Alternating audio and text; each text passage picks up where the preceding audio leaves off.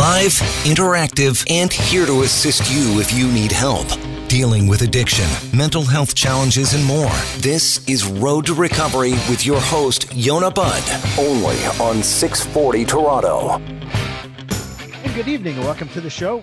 You're on the road to recovery. My name is Yonah Budd. I'll be your host this evening, along with Heather and Sophia or Natasha, whoever's in the studio right now. I think both of them might be, who knows?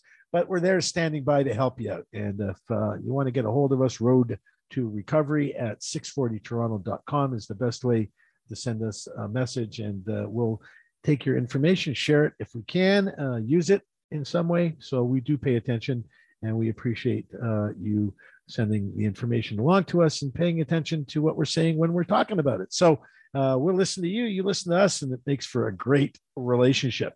You know, the, the first subject here that I want to talk about is this there's a study um, in the UK uh, that talks about young people's mental health, uh, and it's getting worse. Uh, and mindfulness training, uh, everyone thought was going to be the answer.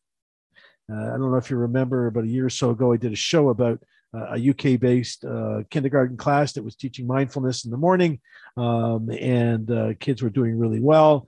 Uh, but in the area of teens in particular, so here's the deal.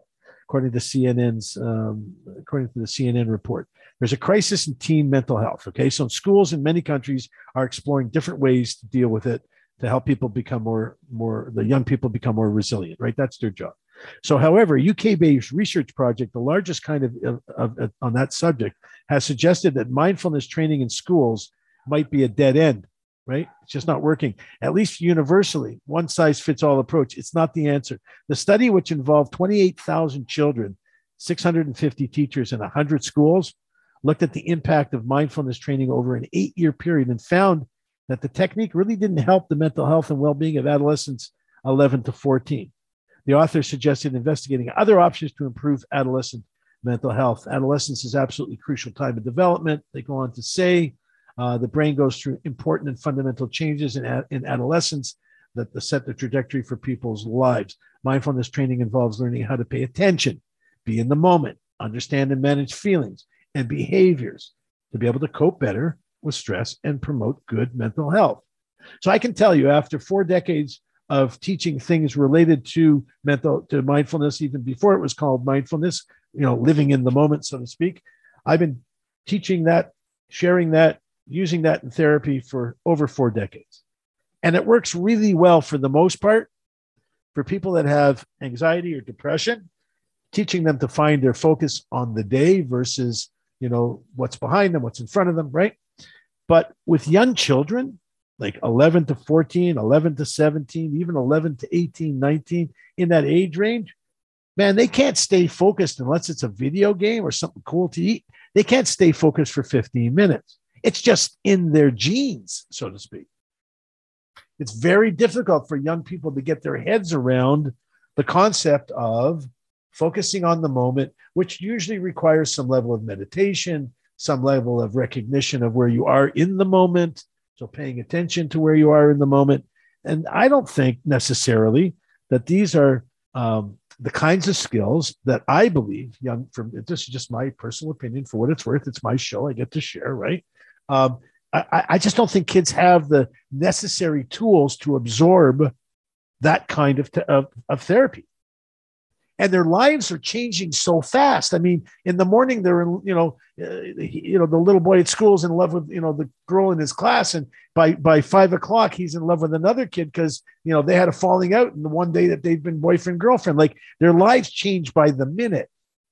So mindfulness for a fourteen year old or twelve year old is very difficult for them to get their heads around because their focus is on you know like where they're going to have dinner and where they're going to eat. And you know if they're old enough you know what they might do when they get out of school if they're if they're enlightened like that. They're just not in a place where they can focus on the types of things they need to focus on for mindfulness to be effective.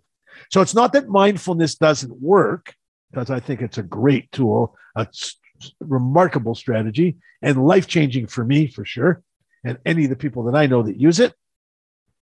But it's not for everyone and certainly not taught by taught by adult teachers or trainers, if you will, to children, it's highly ineffective. Would have been, I would have could have told them out of the gate. waste of time and money.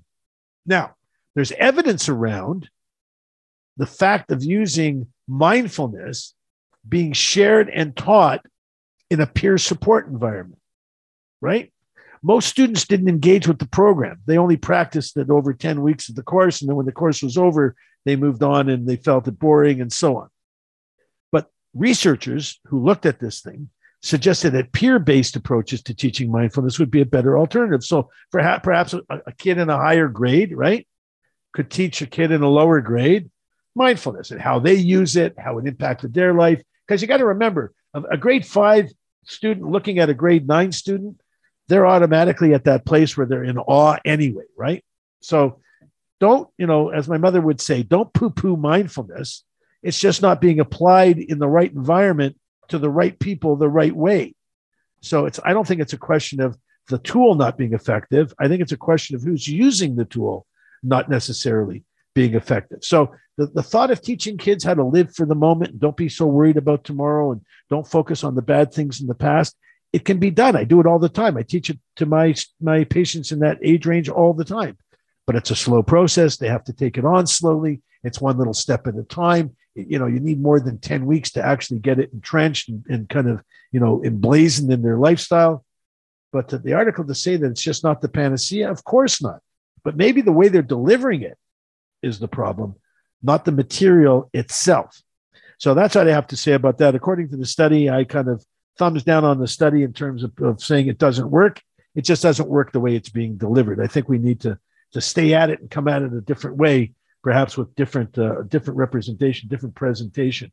Uh, when we come back, we have so many things to do tonight. This is what we're doing. We're going to talk about drinking alone as a kid, how that can, pre- can that'll predict likely that you have alcoholism. Yeah, it's an incredible study. Uh, we're also talking about uh, the, that there was no evidence for people that uh, they ended up having their licenses taken away, but they weren't impaired, but their doctor thought they had a drinking problem. So they called, they sent a letter, to, a note to MTO, a report, a special thing that they do. Anyway, we'll talk about that. And coming up, we're going to talk about youth drinking alone and how that's tied to alcoholism and all kinds of stuff to pay attention to. So do what you got to do. We're going to take a little break. We'll be right back. And you're join me here on the road to recovery. Yonah Budd, 640 Toronto. Addiction is a serious issue, and we take it seriously. This is Road to Recovery with Yonah Budd on 640 Toronto. Okay, welcome back. You're on the Road to Recovery. I'm your host, Yonah Budd, here at 640 Toronto. Thanks for joining us. Uh, we're talking about a lot of interesting things tonight, so stick around. It's a long show, but it's going to be fun to fly by because we uh, have a lot to do, and uh, we'd like to share with you. So it's a good experience for everybody. Just tune in and uh, stick with us. So, uh, been doing a lot of thinking um, around young people lately. I, I, part of my private practice includes teenagers from 13 to 25, and um, you know they're having some real real struggles, like real struggles. Uh, some of the struggles that we see uh, are in you know around the area of substance abuse, right? Uh, drinking too much, smoking a little too much weed, maybe taking other things. Party drugs are big these days, right? Uh, ecstasy and such. Uh, just, you know, and with someone who is not so social and perhaps locked down in their own life, you know, not getting out of the basement, so to speak, um, and continues to drink alone, party alone, if it's not really partying, uh, using substances alone. Um, there are now studies that show that drinking alone, actually, when younger, links to alcoholism uh, in the in the mid 30s from from teenage years. So the study, it's a CNN report here. Uh, the study says uh, drinking alone during adolescent uh, adolescence, excuse me, and young adulthood can strongly increase the risk of alcohol abuse later in life, especially if you're a woman. A new a new study finds in the finding of to uh, add, add to the finding the documented increase in drinking among Americans, I would say Canadians as well, North Americans during the pandemic, and you have a worrisome situation, like no kidding said lead study author Kasey Creswell, She's actually Dr. Kasey Creswell, an associate professor of psychology at Carnegie Mellon University in Pittsburgh. Several studies have now shown that solitary drinking increased as a result of the pandemic, likely due to the closure of bars, social venues, etc., staying at home. Studies have, according to Dr. Creswell, studies have also shown that the associations between solidarity drinking and alcohol problems are stronger for young women compared to young men, she said. This is especially concerning given that there have been recent increases in solidarity drinking among U.S. female adolescents. And we're fortunate tonight to have Dr. Kasey Creswell with us. Good evening, Dr. Creswell. Thank you so much for joining us. Thanks so much for having me. It's a pleasure. It's okay if I call you Kasey? Oh, yes, please. it's, it's, such a cool name, Kasey Creswell. Like you should have been like, I don't know, some kind of rock star maybe. Uh, but you, pro- you probably are in the world that you live in. So, first question I have why worse for women than for men? Well, that's a great question. So, we do think, as you mentioned, that these young people who are drinking alone are doing it to cope with negative emotions. These are teenagers and young adults that are turning to alcohol as a way to feel better when they're feeling depressed or anxious or stressed out or lonely. Now, studies haven't looked at the reason why young women might be at increased risk, although several studies have documented that. We think maybe these young women might be more likely to turn to alcohol as a way to cope with negative emotions. Okay, so um, now let's let's talk about the the this whole concept of of making the pain go away using substances. Um, so you're finding, and I, and I would concur, by the way, the findings that uh, young people that are in in a struggling a situation where they're struggling, um, like you say, are tend to drink, you know, at home and alone. Um, and it's a different pattern, isn't it? It's a different drinking pattern. Maybe you can address that a little bit. Oh, it absolutely is. So, most young people, most teenagers and young adults who are drinking alcohol are only doing that with other people. They drink with their friends, they drink at parties. Some researchers have even talked about that social type of drinking among young people as being a marker for popularity or social well being.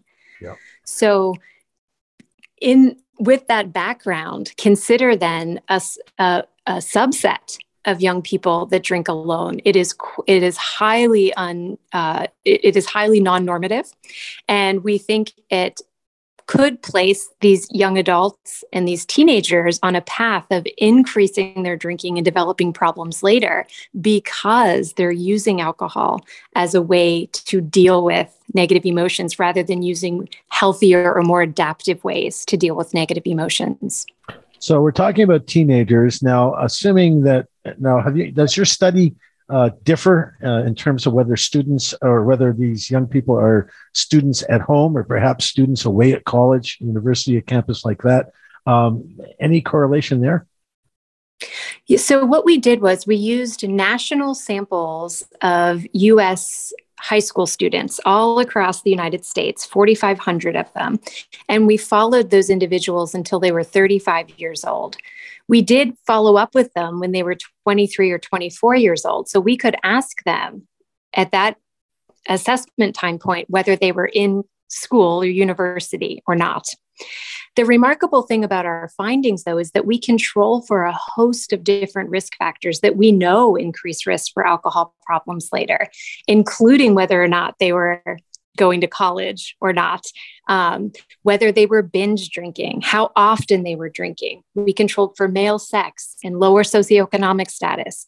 Even after we controlled for all of those things, drinking alone sharply increased risk to develop problems at age 35 would you say, just uh, as an aside from the study itself, um, would you not say that alone, you know, uh, solidarity in itself becomes an issue, whether there's a substance mixed in there or not?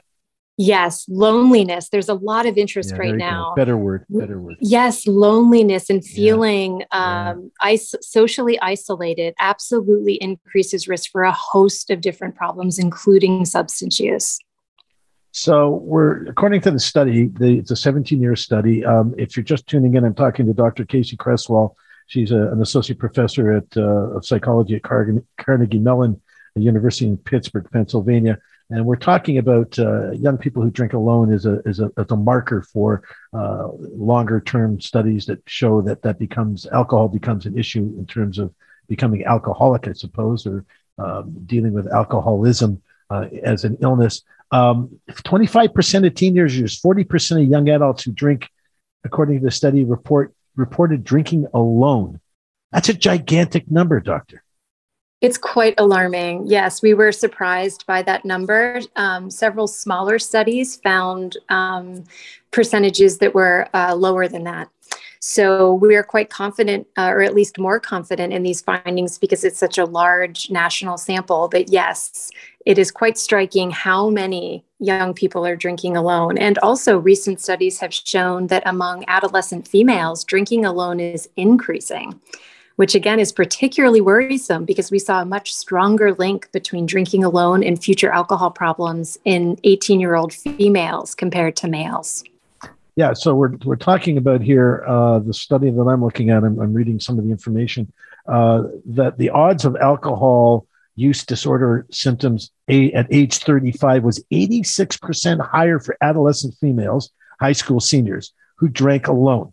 So um, it's a I'll tell you why it's such a big number for me because it's my experience in working with teens that uh, females for the most part have a bigger friend circle usually than boys.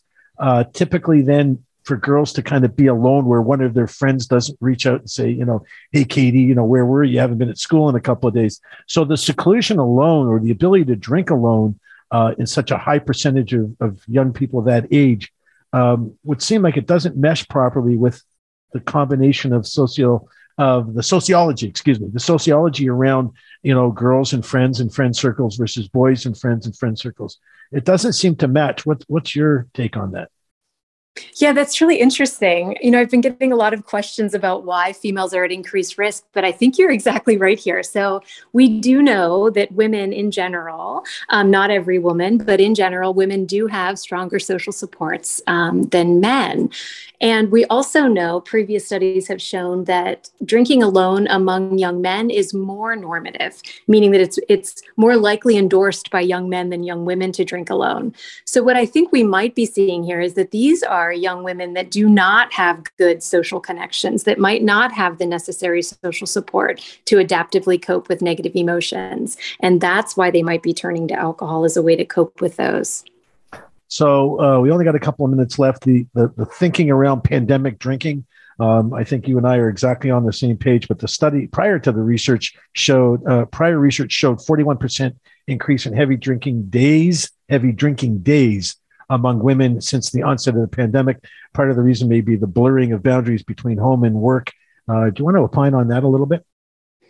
Yeah, I mean, it's interesting. The findings that have come out about drinking during the pandemic are um, they're conflicting. So, some studies do find an increase. Um, a recent meta analysis, that's a study that would look and combine the results of many, many different studies, yeah. did find that there was a uh, there was increased drinking aw- among women. So, I think we can be pretty confident in that finding. You know, the pandemic, um, we were at home, right? We were at home for yeah. at least 12 months. Yeah. Um, people uh, were not able to connect with others in a meaningful way. Um, and coupled with that, we saw drastic increases in depression and anxiety, particularly Absolutely. among young people. So we might have this perfect storm situation where young people then are developing a different kind of relationship with alcohol, not you know drinking with friends out at parties or bars but rather drinking at home when they're feeling upset or stressed out maybe due to the pandemic so yeah this could create a situation where we might see increases in problematic drinking patterns particularly among young people well, I appreciate the the input. I mean, uh, so we're just touching the iceberg here, but parents clearly have to start paying more attention to what their kids are doing, doing how often they're doing the things they're doing, they're not coming out of the basement. Obviously, they want to look at that stuff anyway. I'm talking to Dr. Kasey Creswell. She's an associate professor of psychology at Carnegie Mellon University in Pittsburgh, Pennsylvania. We're talking about the evidence of kids that drink alone, teens that drink alone, more so women, boys than girls, more so girls than boys, leads to alcoholism uh, clearly down the road. Appreciate your time, doctor. Have a great evening and uh, hope to have you back again sometime soon. Thank you. It was my pleasure. Thanks for having me. Oh, indeed. When we come back, we're going to talk about uh, we're stay on this drinking pattern a little bit. There's if, if there was no evidence that these people were drinking after uh, or drove after they were drinking, yet they lost their licenses anyway. When we come back from break, we're going to talk to an expert and deal with that just a little bit. You're on the road to recovery. Yonah Budd, 640 Toronto. Addiction is a serious issue, and we take it seriously. This is Road to Recovery with Yonah Budd on 640 Toronto. Okay, welcome back. Thank you so much for joining us this evening. We're staying on the track here of talking about alcohol and how it impacts us. Um, there was the article starts off by saying no evidence that they drove after drinking. So why did they lose their licenses for longer than Ontarians uh, convicted of impaired driving? So here's the deal. The deal is, and I've got a patient uh, who had exactly the same situation. She um, was having issues with her drinking, not not all the time, but some issues with drinking. Certainly would never drive impaired. Uh, mother of three children, busy, you know, busy life uh, but definitely had some problems. And she, you know, her and I decided that for some withdrawal management care, she needed to go out seek, you know, the help of her doctor. Uh, she made an appointment to talk to her doctor. She went, her family doctor, GP. Uh, she went and had the conversation with her family doctor. And um, next thing you know, her family doctor uh, puts her on a list with MTO, and her driver's license was uh, was taken uh, in this case six months. But the article says here, after a stressful day, the woman had a drink before going to her doctor for swelling in her legs. There was no suggestion at the appointment about her having a drinking problem, really, no discussion about alcohol at all. The next day, the doctor reported her to the Ministry of Transportation, alleging she was dependent on alcohol and could pose a risk to road safety. Despite a spotless 25 year record, she lost her license for nearly two years. That's longer than if she was charged with impaired driving in some cases even though a tribunal later found she did not have a drinking problem and accepted that she had never, ever been impaired behind the wheel. The woman, who's unnamed in the tribunal's decision, is one of the Ontarians, one of many, many Ontarians, probably thousands, I'm guessing, I don't know the real number, whose license suspension for alleged alcohol abuse lasted longer than suspensions for people who were actually drinking drunk. These types of drivers are amongst dozens of Ontarians whose licenses were suspended by the province for alcohol related medical conditions that a provincial appeal body later found did not threaten road safety, according to a Star investigation report. Drunk driving is a scourge to the public, and the suspension, suspension of licenses for drivers who drink is likely to impair their driving, can save lives, and so on. That all makes sense. But the unfounded suspensions can upset a person's life. Imagine not being able to go to work just because you went and talked to your doctor about potentially having a drinking problem. But then you lose your license, which means you can't go to work. You can't make a living. You've never dri- driven drunk, and your drinking problem is something that you know you, have got to get a handle on. But it hasn't impacted your ability to to drive because you don't do it drunk, nor the safety of those on the street because you don't drive drunk. We don't want to punish people who are trying to get care, according to Dr. David Gratzer. He's the co chief of general adult psychiatry at the Center of Addiction and Mental Health, CAMH. You've heard of them before. When asked, the, when MTO was asked to respond to requests for comments about this particular story, um, they, uh, the ministry had previously stated it applies consistent medical standards that are designed to balance road safety and mobility for Ontarians. Except you and I both know, right? We're paying attention. You're, if you're not sure who you're listening to, this is Yonah Budd here on the road to recovery at 640 Toronto. We're talking about alcohol and how that impacts you if your doctor thinks you have a problem and takes away your license. It's not a whole lot different than when you show up to the emergency ward having some suicidal thoughts, looking for help. And the next thing you know, the emergency room doctor lets MTO know that you're not safe to drive, unbeknownst to you until you try to drive the next time and get pulled over, you've had your license taken away. So physicians reported more than 9,000 Ontario drivers to the MTO from April 2011 to, to, 2000, to December 2000, uh, 2020, to, excuse me, to December 2020, citing alcoholism, alcohol withdrawal, alcohol related psychoses, according to the Ontario Insurance Plan, OHIP, the data was obtained by the STAR uh, based on the University of Toronto's Dalla Lana School of Public Health uh, on an ongoing investigation into the medical condition, these medical condition reports called MCRs. We talked about it a few weeks ago as it related to mental health. It took the woman, so the woman whose license was suspended for almost two years after she saw her doctor, right? That swollen legs. It took the woman three months and a formal freedom of information request to learn why she'd been suspended to begin with. So before she could even respond to alleged issues, right? Took her three months to access that information? Where, like, where's the transparency here, right? She eventually went to a psychiatrist who wrote a six page report finding that she didn't have a drinking problem. It took her going to a psychiatrist to find a, to file a report to suggest she didn't have a drinking problem. I'm not sure how the psychiatrist comes to that conclusion, but okay. Then the ministry's only evidence was a check mark in the original report from her family doctor indicating she suffered from alcohol dependency. The length of time she was without a license substantially longer than those with drunken driving suspensions. So drivers that get suspended, right? They can reduce their suspension on, on a drunk driving thing that they can reduce to three months, six months, enrolling in programs, installing an ignition interlock device, which is a, a device that you breathe into. If you're not drinking, the car starts. If you're drinking, the car won't. But these MCRs put people in positions where their licenses are suspend- suspended after seeking help. It, what, the, what the problem is here is you no longer want to seek help if your concern is that, unbeknownst to you, not in a transparent way, but in a very backhanded kind of way, your license is going to be taken away from you without your knowledge based on information you've shared in confidence with a doctor, a physician, somebody who is there to provide the support, right? And then from that information, that person then carries on with that confidential information. And the next thing you know, you're not driving.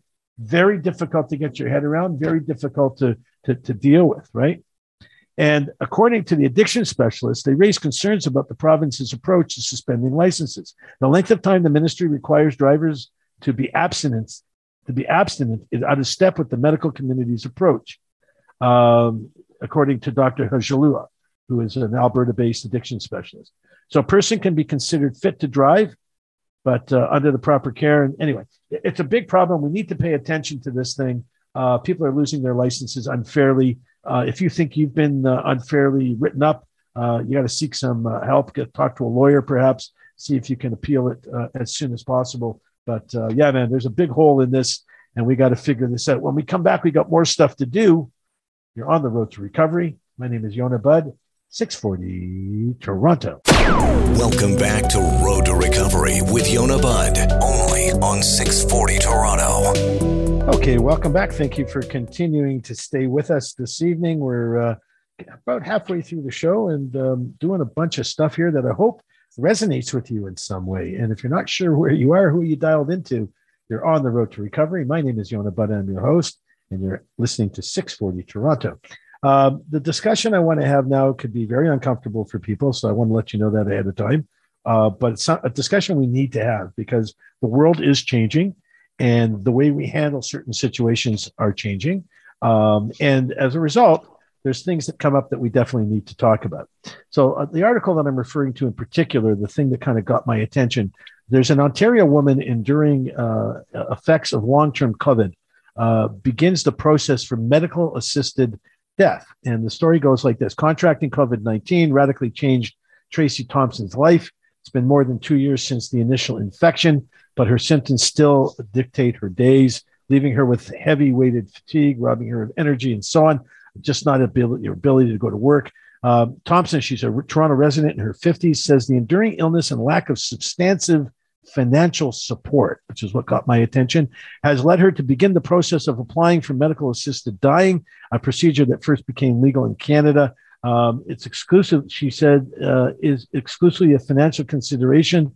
After 26 months of lost income since the onset of symptoms, no foreseeable ability, no foreseeable, excuse me, ability to work and absence of support. Thompson said she expects to run out of money in about five months my choices are to basically die slowly and painfully, or to, die either slowly and painfully or quickly.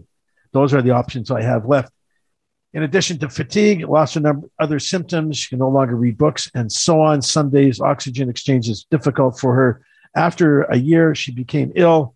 She uh, the, then the legislation for medical assisted dying was revised, and um, only those before with natural death was reasonably foreseeable, otherwise known as track one. Now there's a track two for Canadians enduring intolerable and irreversible illnesses, disease, or disability with, whom may not be near the natural or end of their lives can qualify for assisted death. My guest this evening is Dr. Kerry Bowman. He's a bioethicist with the University of Toronto. Uh, Dr. Bowman, thank you for joining us this evening. Yes, happy to do so. Uh, cool to call you Kerry, or you want to be? Yeah, no, call me Kerry, please. Okay, perfect. One of my best friends in school when I was a kid, whose name was his name is and was Carrie. Um, first question I have for you, Doctor, uh, for Kerry, is slippery slope. Like I'm running out of money. I have all these ailments. I don't see any care for me in the foreseeable future. So I want to apply to end my life. Um, you want to share, first of all, you want to share with us what a bioethicist does and then your opinion on this position.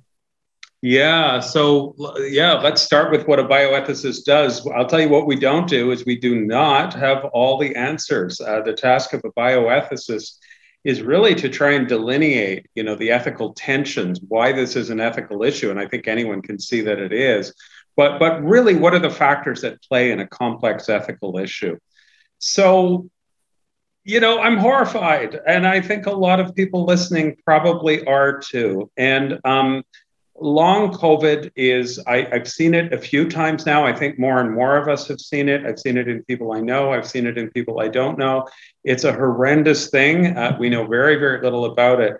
Um, but here's the thing finances, like, so since when does end of life decisions be, since when are they linked to finances? Well, it seems like now that they are. So, you know, as we moved into medical assistance and dying, and look, I'm going to put my cards on the table. I have been uh, directly involved in medical assistance and dying um, in, in hospitals. Um, I have been supportive of it, but I must say, with a lot more ambivalence than most of my colleagues um, uh, from the outset. And, and part of the ambivalence has been we live in a very, very unequal society. And as medical assistance in dying has expanded, and I'm not surprised it has, by the way, and I, I don't think most people listening are surprised that it has, um, that um, as, as the eligibility criteria has expanded, so has the ethical questions. They've gotten much, much more complicated. Because when we review the case, and look, I don't know this case, I'm always hesitant to discuss cases I don't know, but I want to speak in some fairly general terms what we're hearing about this case is finances is, is certainly one of the most significant drivers. Um, this is very, very worrisome because financial strife, which really is, does affect our health and safety and well-being and all those things, it's still not a medical condition. No, and this is what makes if, it if, so yeah, complicated. If I can jump in in the middle here, uh, you're, you're, you're 100% right. Um, here's the issue you know how many people would say if you were to talk to some homeless folks under the bridge or you know people who are you know living in in uh, day-to-day housing where they can find it based on government assistance i mean there are thousands of people who would say that getting through life every day is miserable. And if they could end it you know in some way that you know wasn't ugly they would because uh, they can't afford to live. Mm-hmm. that that for me as a crisis worker as a therapist for over 40 years like you said very troubling. It is it is truly truly troubling. And i myself am a former social worker so we we might be on a somewhat similar page on this in which we've, we've seen a lot of vulnerability firsthand. And um, you know I, as things expanded this is what has occurred and a lot of people in the early days when we were reviewing MAID and in the early days of MAID and before it became legal said well we can control for vulnerability well you know what we can't um, maybe we can in a lot of cases not in all cases and what complicates it further is, you know, I, I, I, work with physicians. I've worked with physicians most of my life. They are wonderful people. They have many insights. But look, you are now putting physicians into the position where they are their assessment of eligibility for medical assistance in dying is now driven by poverty, uh, race, uh, vulnerability, finances, uh, discrimination. These are pro- profoundly complex cultural, social, political elements that are not necessarily medical. So we're asking a lot of healthcare workers or physicians, particularly, uh, to be assessing these types of things. And you know what we could say is, well, look, if people are vulnerable, then we'll say they're vulnerable and they're not eligible. But you know what? That's not fair either. If we say, you know, your income's really low and you have all these vulnerabilities, you're not allowed to apply, that, that creates another injustice as well. So, you know, it, it's very, very tricky stuff. Yeah, I, I um, the whole moral and ethical question, which is like you say, it's not a medical issue, um, and I guess the bioethicist in you is really about that. It's about the ethics around the the activity. Correct? I mean, you're, you're looking you're looking at things and trying to figure out kind of where that matches from an ethical perspective. Correct? Yeah.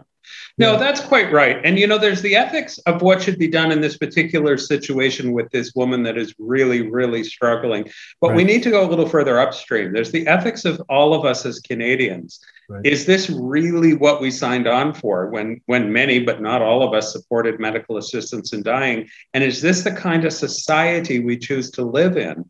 Um, you know, where this level of vulnerability, because someone can't keep up with their rent through no fault of their own, is, is absolutely hobbled by illness, um, is now requesting medical assistance and dying. Um, you know, these are very tough issues. And I, I, would argue these issues got really swept under the carpet uh, yeah, when we time. were reviewing these things in advance yeah. of medical assistance and dying. I don't think we really had an honest exploration of these issues.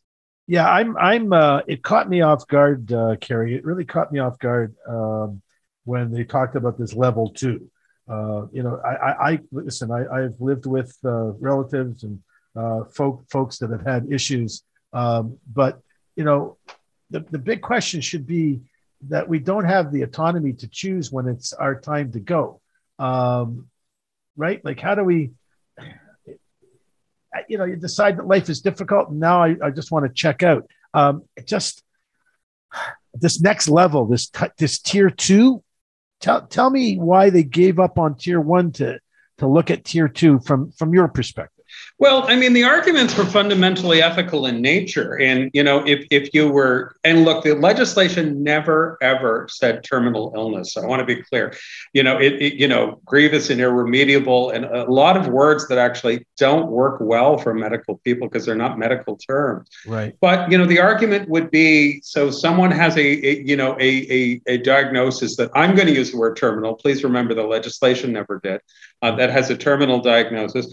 as opposed to someone living with a painful, you know, condition that can't ever be resolved. Um, you know, so the argument would be, is that ethically fair? And remember, it, within less than a year now, medic, the, you know, mental health considerations will now be up front as well. Yeah. But the, you know, the, the growing of the tent of inclusion, I I saw coming, and I think it's it's not my insight. A lot of people saw coming, you know, because cases tend to be challenged and challenged and pushed and it is definitely getting larger and larger and larger. But you know what and, and you know just getting to, to your point what if a person says you know my life is just dreadful irrespective of medical conditions? I'm not suggesting that's ever going to be a, a criteria but you know what kind of a society are we turning into? I also worry terribly that you know it's changing the way we look at illness and vulnerability and human yes. frailty in a lot of ways in which you know i fear the day could come when we look at a person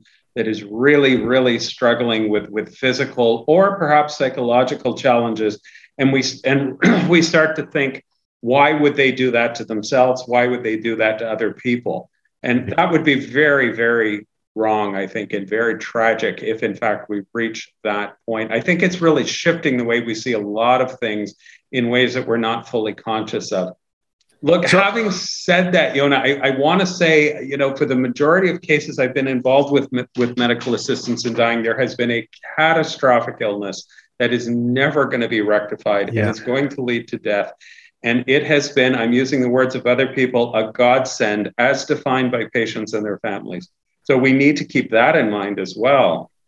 Yeah, I hear you. We got about a little less than a minute. I got a question. One question here is, you know, what about the possibilities in today's day and age? You're around doctors. I'm around doctors. Uh, we're reading about research. I'm sure you do as well. You know, we're coming up with things to make people's lives easier, better, smoother, certainly in the area of mental health, obviously in the areas of, of physical health. You know, packing it in too early what if there's a what if there's a cure around the corner? You got less than 45 seconds. Well that's the problem with all of this. There could be a cure around the corner for lots of things and there may not be. And let me just say this in conclusion. If there's one thing we do not know much about it's long covid. We don't even yet have a clear diagnostic criteria. Right. i'm not suggesting for a moment it's not real but boy we don't understand it either. Oh well, I it's this is uh, I can't believe we're having this discussion, but it's important to have. I'm talking uh, I'm talking with an expert here on medical assisted dying. You know, well, not an expert. He's a bioethicist with the University of Toronto, whose whose expertise is around some of these questions for sure. Uh, Dr. Kerry Bowman, um, Kerry, we're going to clearly have to have you back on again because I don't think this this discussion is going anywhere, going away anytime soon. And um, certainly, I think we need to bring it to the attention of Canadians and uh, let people make their own decisions. So when we come back, we got a whole bunch more stuff to do. You're on the road to recovery. This is Yonah Budd, 640 Toronto. You're listening to Road to Recovery with Yonah Budd, only on 640 Toronto.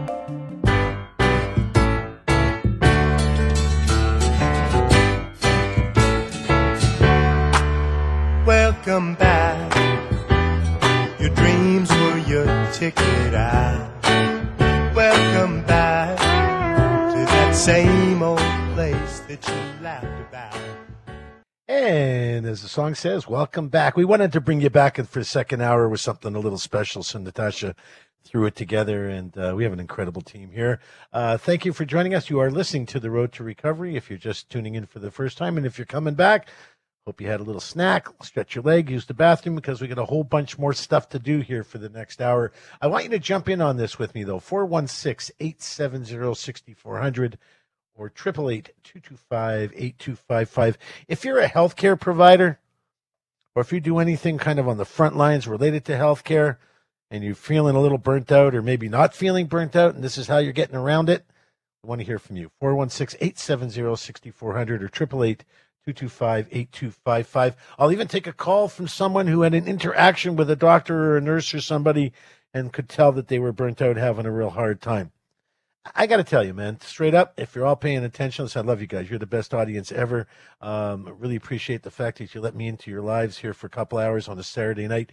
But listen, you know, like everyone else out there, I've been doing this stuff uh, mental health work and crisis work and working with kids in crisis and families in crisis and addiction issues and legal issues and all kinds of stuff related to mental health and addiction and all that, you know, kids and gangs. I do it all, right? I'm involved in all of that kind of stuff. And the last couple of years, man, last two and a half years, uh, been pretty tough. And then, you know, losing my mom three, four months or four months ago in March, um, you know, just kind of threw me over the edge a little bit.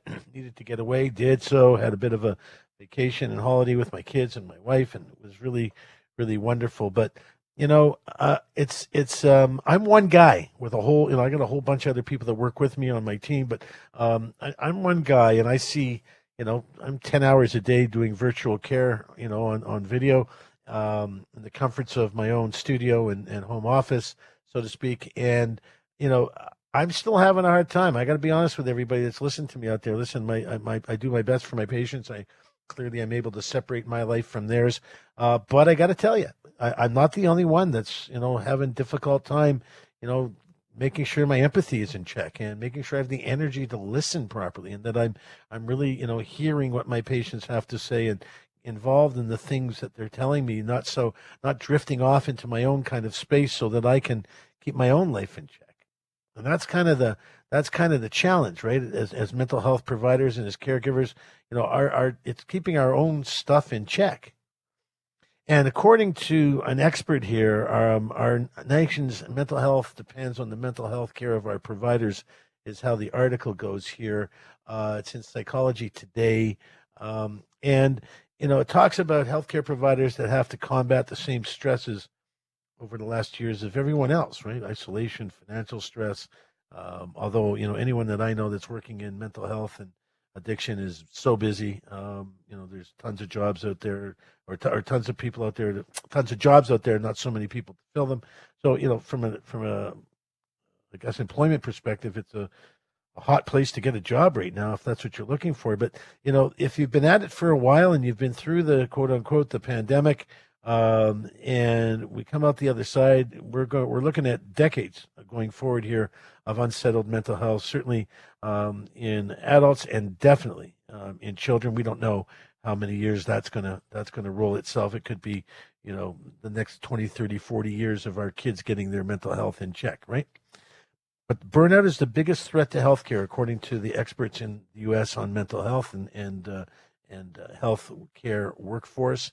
Um, according to the study of 2,084 North American psychiatrists in 2020, 78% self reported high levels of burnout. Okay. So 2,000 psychiatrists across the country, across the U.S., 78% presented burnout. So, given the events and continued stress over the last couple of years, the numbers likely increased since 2020. But how can providers be expected to treat patients, according to this article, with mental challenges of their own? Well, I'll tell you how we do it. Do it the same way we teach our patients how to manage their stuff, right? I practice mindfulness, I practice cognitive behavioral therapy, I try to be somewhat physical. I'm careful with what I eat. I make sure I eat often enough that I don't have any hungry moments. I try to sleep as well as possible, sleep in when I can, get extra naps in if I'm able to, um, get out, you know, do something with fresh air as often as I can. Um, family, friends, parent, you know, my deal with my dad and looking after my dad, and he's looking after me. So, you know, we're, we, we got lots to do. That's how I keep myself going forward. Plus, I have people to talk to and professionals that I can go to. So the demand uh, continues. There's no end in sight for the need for mental health and healthcare providers and care workers in the area of crisis and substance abuse disorder and all that stuff. It, it's only going to it's only going to increase. It, it's going to increase significantly um, in the next number of years, as I've said. So there's this other thing. The problem is then that, that healthcare workers need to have something in place um, to provide them with care. And we're going to get to that here in a second because there's some suggestions in the U.S. of how they plan to do that. And then, you know, and then it's just not just the burnout. It's there's something here called compassion fatigue, uh, compassion fatigue overload. Frankly, mental health providers are facing what's called pandemic-induced compassion fatigue, also known as uh, vicarious trauma, which are, occurs when psychologists or others take on the suffering of patients who have experienced extreme stress or trauma and the regular sounding board for patient struggles, compassion fatigue is essentially an occupational hazard for mental health providers, but one that's only exasperated by the difficulties with supply and demand. So when you can manage um, when you can manage your patient flow, um, you know, you're able to find time to do all those things I told you about, right? Sleep properly, eat properly, get some chance to get outside, work out a little bit. If there's no if if you know if you used to have you know 10 psychiatrists psychologists care workers therapists uh, counselors you know if you had 10 of them for every you know 100 people that needed them right? Now you've got 500 people that need the same 10 so there, there's it's a problem trying to find the time uh, for care workers for people such as myself frankly it's hard to find the time uh, to do what we need to do right to, to actually space out um, our patient flow and, and, and see people. You know, I, I, I, I what I've done is I've kind of mixed my day and I do coaching. I do corporate and executive coaching, um, and I do that in the morning. I do that kind of. Uh, I start my morning with a few hours of coaching. I have uh, coaching clients that I see, um, either in person or virtually, and then I begin my practice around noon and uh, go right through. Right, so um, we're able to we're able to do um, what we can. I'm one guy with a you know staff, a fairly big staff, but you know the industry as a as a situation is going to be a problem. There's something called the great, uh, also called the Great Resignation. Um, so it's uh, it's a function of being able to uh, really um, manage the healthcare and, and and, and the opportunity for people to get well um, on their own, so they can help others get well. And and according to this U.S. program. It's called Access to Prescription Digital Therapeutics Act. It's a bipartisan bill that would establish benefit categories for digital therapeutics and create coverage and reimbursement framework that would allow digital health care uh, access for millions of Medicare and Medicaid beneficiaries. Another promising solution to address the shortage of providers is by empowering paraprofessionals, coaches, with training in cognitive behavioral therapy it's a great idea. You know, using coaches um, or peer support folks that can provide um, some cognitive behavioral therapy uh, or introductions there uh, to it and and teach people kind of what it's about, how it works. Um, was a great it's a great thing. So the idea is take the stress away from the from the from the requirements, from the needs, the demand, which then gives the healthcare folks, um, such as myself, a little breathing room. So um, yeah, just remember if it's hard to get in to see somebody, and when you do, they're kind of you know, maybe not their best. Understand that they're just like you and me, and uh, we get burnt out too after a while of listening to people's uh, concerns and trials and tribulations and uh, needs. Um, as much as I love doing it, sometimes you know, just can push you over the edge. Take a time. You got to get up, walk around, stretch your legs like it takes. You know, you got to be uh, able to do this, just like a surgeon or anyone else that deals with difficult stuff. Uh, when we come back from break here, I want to talk about marijuana. Um, yeah, just simple marijuana, but how it can make you super sick, especially if you're a teen. But for all of us, uh, these high levels of THC, um, as much as it gets you really high, can make you really sick. So that's what we're going to do as soon as we get back. You're listening to The Road to Recovery. I'm Yonah Budd, 640 Toronto. You're listening to Road to Recovery with Yonah Budd, only on 640 Toronto back. You're on the road to recovery. If you're just tuning in here, I'm Yonah Budd. I'm your host. Glad to be here with Natasha, and Stefan, and the whole crew. And uh, we're having the board open for you as well for this segment. Um, if you've had an experience with marijuana where it's the potency is so great that you got super high, um, uncomfortably high, you know that feeling that you just kind of kind of really wish this would pass. It happened to me the one time I tried magic mushrooms. I ended up on the couch for like a day and a half, crawled up in a ball, and everyone goes, "Oh man, mushrooms are awesome." They were freaking horrible, awesome, horrible experience. Anyway, so weeds the same way, marijuana, cannabis, same thing, right? These days, uh, the combinations of oils and waxes and all kinds of derivatives of the plant itself create high contents of THC. So THC, THC, Tom, Harold, Sam THC, I'm sorry, Tom Harold Charlie, sorry. THC is the side of the marijuana plant, the cannabis plant that gets you high. It's the psychoactive stuff, right? The other side of the plant, if you will, is CBD. Charlie Bob David CBD. CBD is the stuff that I really talk a lot about in terms of its medical benefits. Uh, great for aches and pains, general uh, general malaise, and for older people especially. Um, and more importantly, it's really uh, it, it really kind of helps a lot in the area of mental health. But it's got to put that on hold for just a second. Um, and I'm going to talk to Maria based on our last uh, segment about healthcare workers. Maria, how are you doing? Well, I'm tired, and the reason I wanted to call, I didn't have an opportunity, is because one of the you've talked about it once, I think, before, is the big segment of family caregivers who never get a break, who have nowhere to go or have nobody to uh, relieve them. There's a lot of us who fit into that category. Oh my! So uh, you're telling me that you're a caregiver and you have zero I'm support? Family, yeah, I'm a family caregiver, uh, so an unpaid caregiver, and those of us who do this almost full time, um, we don't always get breaks. There's a lot of us. There's, as far as I can tell, there's about 3.5 of us in Ontario that are so-called family caregivers. Not everybody has the resources to uh, pay other people to come in or have family that can take over taking care of somebody at home. Wow, yeah, I hear you. Um, I can tell you, I don't know if you know about. There's a, if you live in the GTA, um, there's something called CCAC, um, yeah. Yeah, I don't know if you've heard of them. It's I actually changed. the name has changed twice over since it was called that. Yeah, irrelevant, but there. Yeah. I mean, I appreciate that. But the, the point is that there are government assisted programs. I have them for my dad. We had them for my mom when she was alive as well. Uh, you know, we have uh, when my mom was alive, uh, they had they were coming in three times a day, breakfast, lunch, and dinner for an hour, forty five minutes, whatever. Uh, enough times to kind of help out and give my dad a break. Um, and now we have the same for my dad. Not not that he really needs the care at this point, thankfully. But um, I, you know, I, I feel for you, man. And, and I guess the only thing I can tell you is, you know, grab your grab your opportunities when you can. You know, when yeah. the person you're care when you're the person you're caring for is down for a nap, try to do the same thing. You know, if you can get out for some fresh air, uh, you know, meals are very important. What you eat is very important. Um, but um, listen, all I can tell you is. Uh, uh, blessings and strength to continue to do what you're doing, man. And um, thank you so much for calling, and I appreciate you sharing with us tonight.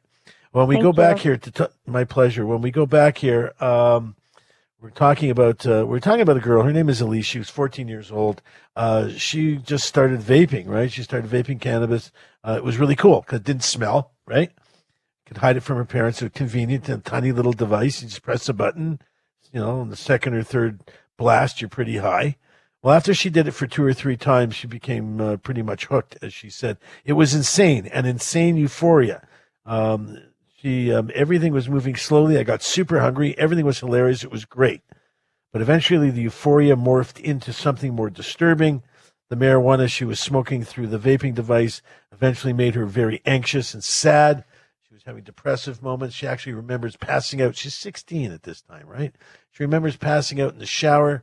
She woke up a half an hour later. Can you imagine? It was a bath. Um, and that's not your, it wasn't your average weed. You know, this is just stuff you're getting with oils and waxes that she bought from some dealers. I don't think it was a, a direct, a, like a proper licensed store.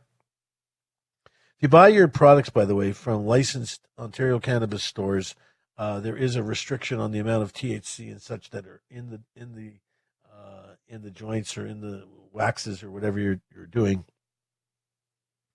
such that you can read about them before you consume them. You buy the stuff on the street that doesn't really exist. Um, she was at about 90% THC when she was um, she was vaping multiple times a day. Um, but then she began having about a year and a half later began having mysterious bouts of illness. She started throwing up all over the place, right? And I remember when my wife uh, was going through something. She's actually got uh, Pumpkin's got this condition that's um, has to do with throwing up. She's had it since she was a child, um, but anyway, it so she was throwing up all over the place. We and we went to the doctor, and one of the things that the doctor, her family doctor, said, you know, how much weed are you smoking? And that was the first place they went to because it sounded a lot like this green out that people get from smoking, you know, high high high potency uh, marijuana a lot. Um, and more importantly, when you're vaping it, people have to understand this whole vaping thing. Listen to me, man. Whether you're vaping THC or or or you're vaping nicotine or whatever, you know, you think it's cool because you're not smoking anymore. Okay, I get it, right? That stuff that drives the flavors and that drives the the, the, the nicotine and drives like the, the, oils and the waxes and the, the, the delivery method really messes with your throat big time, really messes with your lungs big time. And um, yeah, so this this young girl, she ended up in the merge like 20 different times uh, throwing up constantly, and they didn't really understand what it was um, because she was, you know, they never really talked about her, her cannabis use. And she actually stayed in hospital. She, you know, they, at one point, um, they, you know, tried to, uh, you know, deal with something. I think they, some gastronomical, gastroenterologist diagnosed her eventually with cannabinoid, cannabinoid uh, hyperemesis syndrome, a condition that causes recurring vomiting in heavy marijuana users, um, especially if you're again delivering it through something. The average, the in 1995, just so you understand what we're talking about here, the average concentration of THC in cannabis samples uh, was about four percent. That's 1995. By 2017, it was at 17 percent. Now, cannabis manufacturers are extracting THC to make oils edibles. Like edibles are sometimes super potent. If you're not careful here, you got to be really careful. Wax, sugar sized crystals, and glass like products called shatter that advertise THC levels as high as 95%. That's super potent, my friends. I know weed is weed, but not all the weed is the same. You know what I'm saying? It's definitely not all the same. Got to be careful. The average level of CBD, the good stuff, is actually going down, and it really should be going up because that's the stuff that makes the difference. That's the healthy part of the plant. If you're looking for, you know, some relief around pain and so on, that's exactly what you need is you need more CBD and less THC. So, you know, 15, 16% THC and maybe 4, 5, 6, 8, 9, 10% CBD. That would be awesome. 50 50 CBD and THC together. Also awesome. Again, from a recreational use perspective.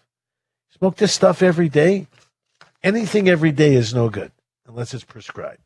And if you're smoking something every day and it's prescribed by a doctor for either mental health or physical health, it should be the CBD stuff, not the TBC, the THC stuff, because you can smoke CBD pretty much all the time and be careful. To, you know, you get, it can affect your, your liver and some of your organs if you smoke a whole bunch of it, but or use or drop a whole bunch of it as an oil. Lots of ways to use it, and it's very it's very um, it's very effective if properly used and monitored by a doctor. So I'm a big believer in medical use of marijuana prescribed by a doctor, much more so than the concept of recreational, as I am related to recreational alcohol. The same thing.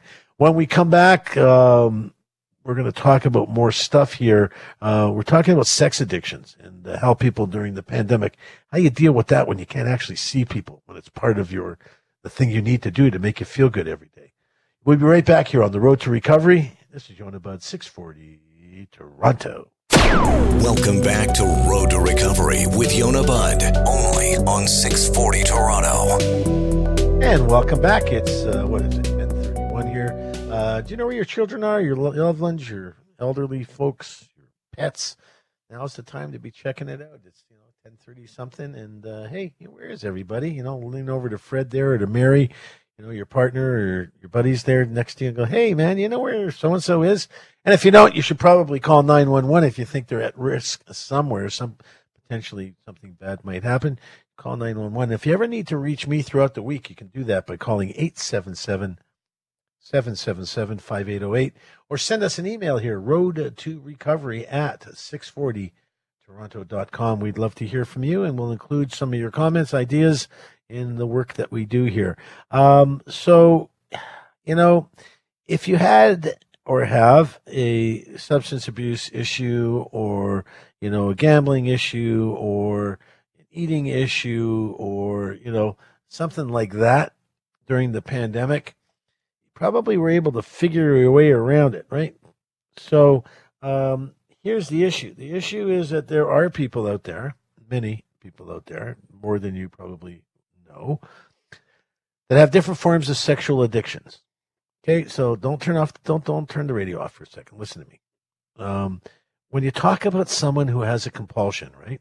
You talk about somebody who has an addiction. You talk about somebody who has a, you know, a a a, um, a diagnosis that is uh, around you know the repetitive need to do something right it, it's it's it's serious it's not like oh the guy just can't get enough sex and he should be able to quote, quote unquote keep it in his pants or you know the reverse for you know if, if someone who presents female like that right but it's not like that it's a driving force inside you that you can't control you have to understand that when when folks that are looking for alcohol and can't get it and lose their stuff it's the alcohol, sure, but it's the it's what the alcohol does for them. It makes for a short period of time, at least they think so, makes their lousy life feel better. Same with opioids or, you know, gambling for that matter. Same with sex. There are people that require sexual gratification on a regular basis, sometimes daily, sometimes multiple times a day. Some people have, you know, an addiction to self gratification versus with others. But those sexual compulsions, the sex addiction that we're talking about, um, behave very differently during the pandemic. Many people with sex addictions continued their virtual experiences, right, including porn and, sex and sexting and cyber sex. But and that out of fear for their lives, most with most people with sexual addictions completely abandon the in-person hookups, the, the, the daily commercial hookups with sex workers. You know, many people had you know had relationship with sex workers, you know, on a daily basis they would meet up, right? So the, the, the we need to understand that addictions have more have more than just psychological dependency here. It, it's like a chemical, right? Any kind of addiction is like a chemical, like cocaine or opioids or alcohol, and it's a disease. You have to understand that there's a disease, so you have to understand the experiences that people feel when their disease isn't in check. So addictions now include behaviors like gambling, online gaming, video games, uh, problematic and compulsive sex, right? We understand that this is real stuff. This is now. Now here's here's the issue. The issue is that um, that with COVID nineteen uh, and the precautions receding, right? So people are taking moving away from their their, their cautionary behavior. Sex addiction uh, is on the rise again. So those that were locked down on their own and didn't have access to partners either paid for or otherwise, uh, are now out there more aggressively, more actively than they were prior to the pandemic, according to the study. So, a diagnosis of sexual addiction as a dependency is also complicated and frankly, often very it's dismissed often in a. So let's give you a scenario. Family is uh, breaking up, right? Your typical husband and wife uh, structure, and one of them, or you know, one of them is caught, you know, continuously having affairs. Uh, you know, that's the grounds for them separating or, or divorcing. Not that that impacts, you know, anything legal today anymore. It's, you know, people split. It's 50 50 usually and so on. Uh, but the concept of a, of a sexual addiction is, you know, one that a lot of people have used over the years, frankly, as, you know, as, as kind of a BS excuse for negative behavior, for taking advantage of, of, you know, their freedoms, if you will, and stepping outside their marriage. I, again, I don't want to opine on whether that's, you know, a moral or not moral thing to do. That's not what we're here to talk about. But understand that it's, you know, the, the, the ability to actually diagnose a sex addiction uh, requires really skilled therapeutic tools. Um, and it takes, you know, often uh, months of continued talk therapy to, in fact, you know, get to the bottom of the of, of the person's behavior, diagnose their, or you know, look at the patterns of behavior, um, the types of gratification they look for. Um, you know, most people with sex addictions um, that I've met, treated, and worked with um, have had peculiar, more peculiar. That's the wrong word. It's not fair. Can't do that. Um, that their concepts of sex were not um, the standard average norm that one would think of if you were to write down what's your, you know, what's your thought of sex. You know, what, what so the, the standard behaviors of you know male, female, female, female, male, male, whatever it is.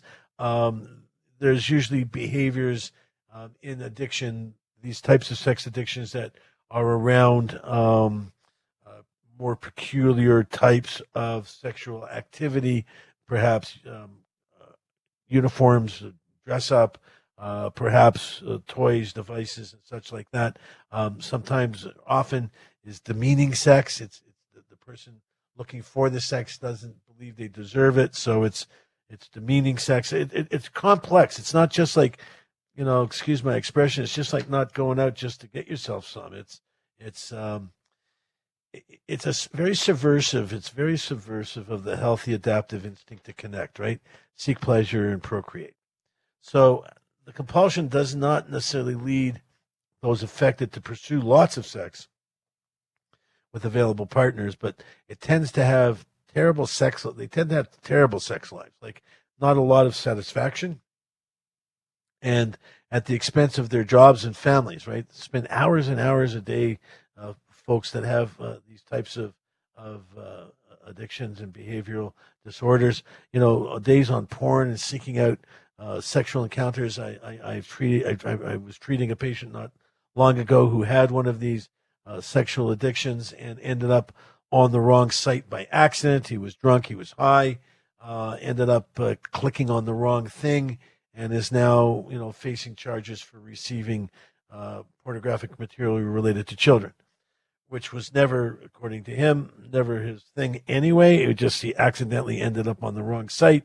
Happened to be a site that was uh, monitored by by police um, and cyber experts, and he was arrested but it was his it was his desire to just go to the next level of dark and disgusting. It wasn't a function of satisfaction and you know not like the old days of looking at uh, magazines like you know when I was a kid. It's not it's not like that. It's um, anyway it, it, it's something to take seriously, and um, we're hoping that we're, we're going to get more more studies around how to treat this type of behavior. Uh, but you know the pandemic has certainly made it much worse uh, people who were held back for you know months, if not years, from you know seeking the types of connections they normally would to meet the needs and satisfactions that are required, um, are now doing it in much more unhealthy ways. So anyway, we're going to figure this out. And addiction itself, when we come back from break, we're going to talk about it quickly. Um, is addiction hereditary? I want to hear from you too. 416-870-6400. Let me know if you think so. We'll be back in just a minute. You're on the road to recovery. This is Yonah Budd 640 Toronto. Addiction is a serious issue, and we take it seriously. This is Road to Recovery with Yonah Budd on 640 Toronto. And welcome back. This is the last segment of the show. Keep your arms and feet in. We're almost going to be at the end of the road. And when we do, we'll pull into the lot and you can get out safely. Natasha's mom is listening. Hey, Natasha's mom. Um, and anyone else that's out there, hey, how you all doing? If there's a birthday, happy birthday, anniversaries, happy anniversary and anything like that. If you got divorced and it's a good thing, happy divorce. If you got married, happy marriage and everything in between awesome Saturday night in Toronto. It's almost 11 o'clock. It's the time when stuff happens, right? So sometimes it's bad stuff that happens. You want to be careful that if you're roaming the streets, you're not doing it alone. Uh, I don't care who you are big guy, small guy, big girl, little girl, anything in between. Got to be have a buddy system. That's how this. That's how Yonah rolls. We roll with a buddy system, so we all have each other to rely on, and nothing bad happens. Because I don't want to read about any of you folk in the paper tomorrow, right? Or listen to it here on Global on any of our network coverage. It'll be all over the place. So just take care, right? That's what we're doing. So here's the question. Everyone has their opinion. Ah, he, he drinks because his dad drinks, and his dad's dad drank, and all his dad's brothers drank, and his grandpa drank, and they're, they're just drinkers. Is addiction hereditary? That's the question. 416 870 6400 or 888 225 8255. Need to hear from you now. We don't have that much time. If you want to hear yourself on radio, now's the time to do it. Well, frankly, the disease can be woven into your DNA. That's a fact, Jack, right? It can actually be uh, woven into your DNA. The Cleveland Clinic, which is a, actually a nonprofit academic medical center, um, they help support this mission um, to deal with um, the uh, understanding of, of the susceptibility to develop a substance use disorder um, hereditary, through heredity, through your genetics. So genetics can mark you as more prone, frankly, to alcohol, tobacco products such as cocaine, heroin, and opioids. You can be prone to it. Doesn't necessarily you're going to be mean that you're going to be quote unquote addicted to it. But does that mean your chance of addiction is essentially a coin flip if you've got a family history of substance use disorders? So if Uncle James, you know, was a drinker and Pa was a drinker and his Pa was a drinker and your dad's a drinker or on, on mom's side, the same, same story. There's a chance that you have a predisposition to alcohol use disorder. Or if they're heavy smokers, if you grow up in a household where everyone in the house smokes cigarettes, you have a tendency, there's likelihood that you're going to be a smoker, or you go the other way. Right? I'm never smoking. I'm never drinking. Hate it. Can't stand it. You relate both of them to horrible experiences as a child. Right? But if you're 14 and Uncle Roy, and Uncle Jones, J- Jimmy calls you over and says, "Come on, Billy, come on, have a half a beer with your uncle here," and it makes you feel like a big shot because you're drinking with the boys. Hard to stop. Rick's on hold. He's an addiction survivor. Wants to talk generally about his experience. Um, hey, Rick, what's up, man?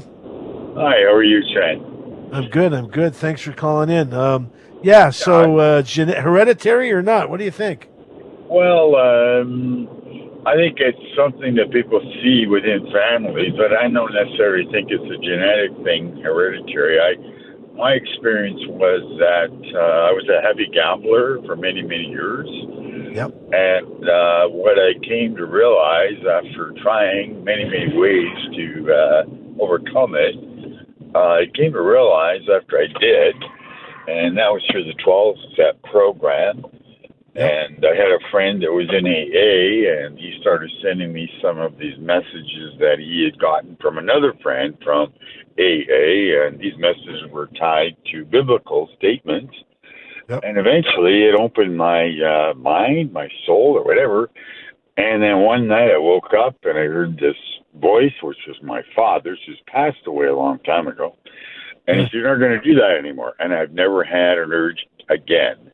But you have to look at it that I did this for about 50 some years. And I wow. went tons of money, tons and Yeah, tons man. of lost time, Yeah, man. so on and so on.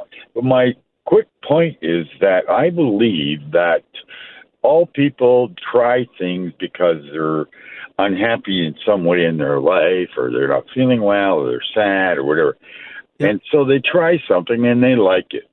Could be Yeah. alcohol, drugs, or gambling, whatever they like it.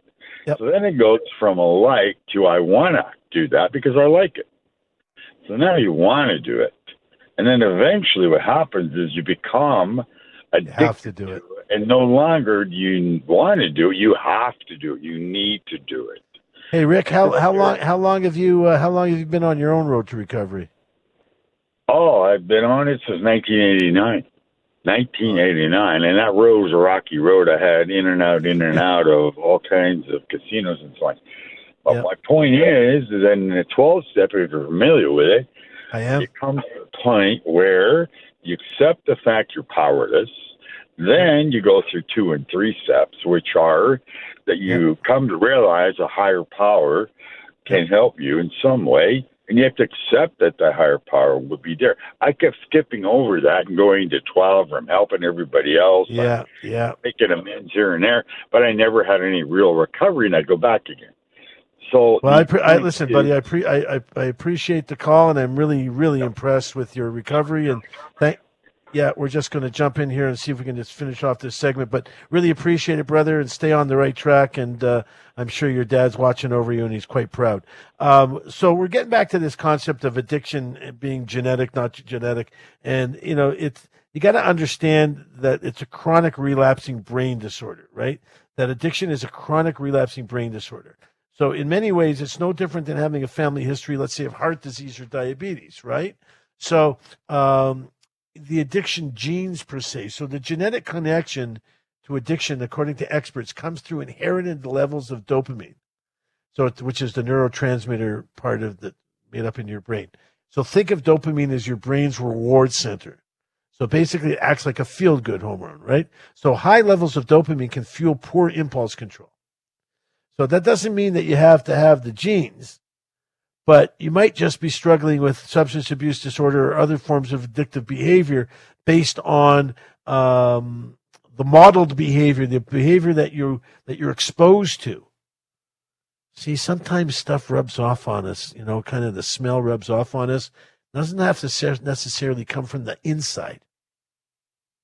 You can teach hate and create hate, for example, easily from the outside by repetitive negative behavior. Same too with addictive behaviors. You know, if if your mom or dad or someone in your family, you know, had an eating disorder, you know, and there's two or three kids in the family, chances are one of those kids, if not more than one, is going to have some form of eating disorder. It's it's what we learn is when we're little. That's I tell parents all the time. You need to model good behavior for your children if you want them to act properly, if you want them to grow up healthy. They're going to grow up based on what they see and hear right? So if dad comes home from work or mom comes home from work at the end of the day and the first thing they do is pop a beer or pour a glass of wine because they had a really difficult day at work, yeah, man, I hear that. Then eventually kids understand if they have a difficult day at school, they can have something to drink or smoke or snort or drop or eat. Right?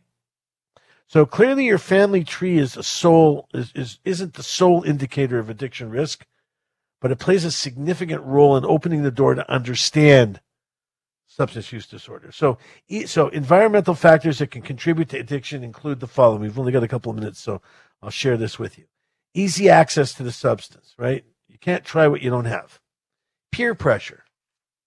Friends can serve as a major influence for drinking, smoking, drug use, sex, um, uh, you know, all, all kinds of other dangerous activities, stunt driving, and so on other types of dangerous behaviors. Traumatic stress. There's a strong, huge, hugely strong connection between exposure to traumatic events and substance use disorder. We know that according to the National Child Traumatic Stress Network. They've done reports.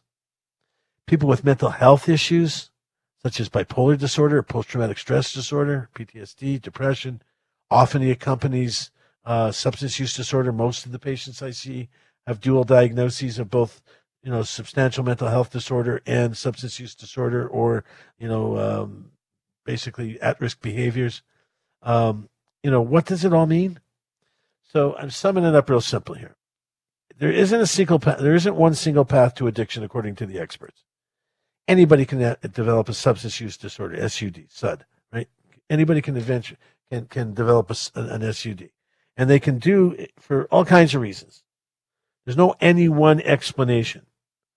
So if you have a family use history of substance use disorder, There are steps that you can take to reduce the chances of it impacting you. Number one, limiting or avoiding the use of things like substances like alcohol, tobacco, other substances. Talking to your family doctor about your concerns about substance use uh, uh, disorder or substance use history in your family.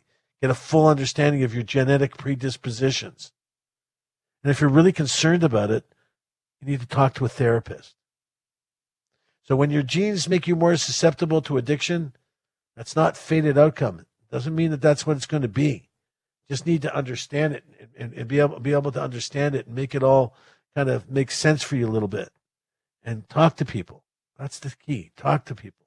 Just because your father does something doesn't mean you have to, right? All we want to do is adopt the benefit, the beneficial, better behaviors that our families provide us with, not the negative stuff if you can separate them. And I know you can. So, heavy show. Appreciate you being here with us tonight. It's so much more fun when you're around, and we know you're out there listening. Uh, appreciate you, really do. Um, hug the people you're with. Tell them that you love them. Make sure that uh, you say nice things. You spread nice. Like my mom used to say, if you don't have something nice to say to somebody, maybe you shouldn't say anything at all, right? Love you guys. See you next week. We'll be right back here on the road to recovery. This is Yonah Budd, 640 Toronto.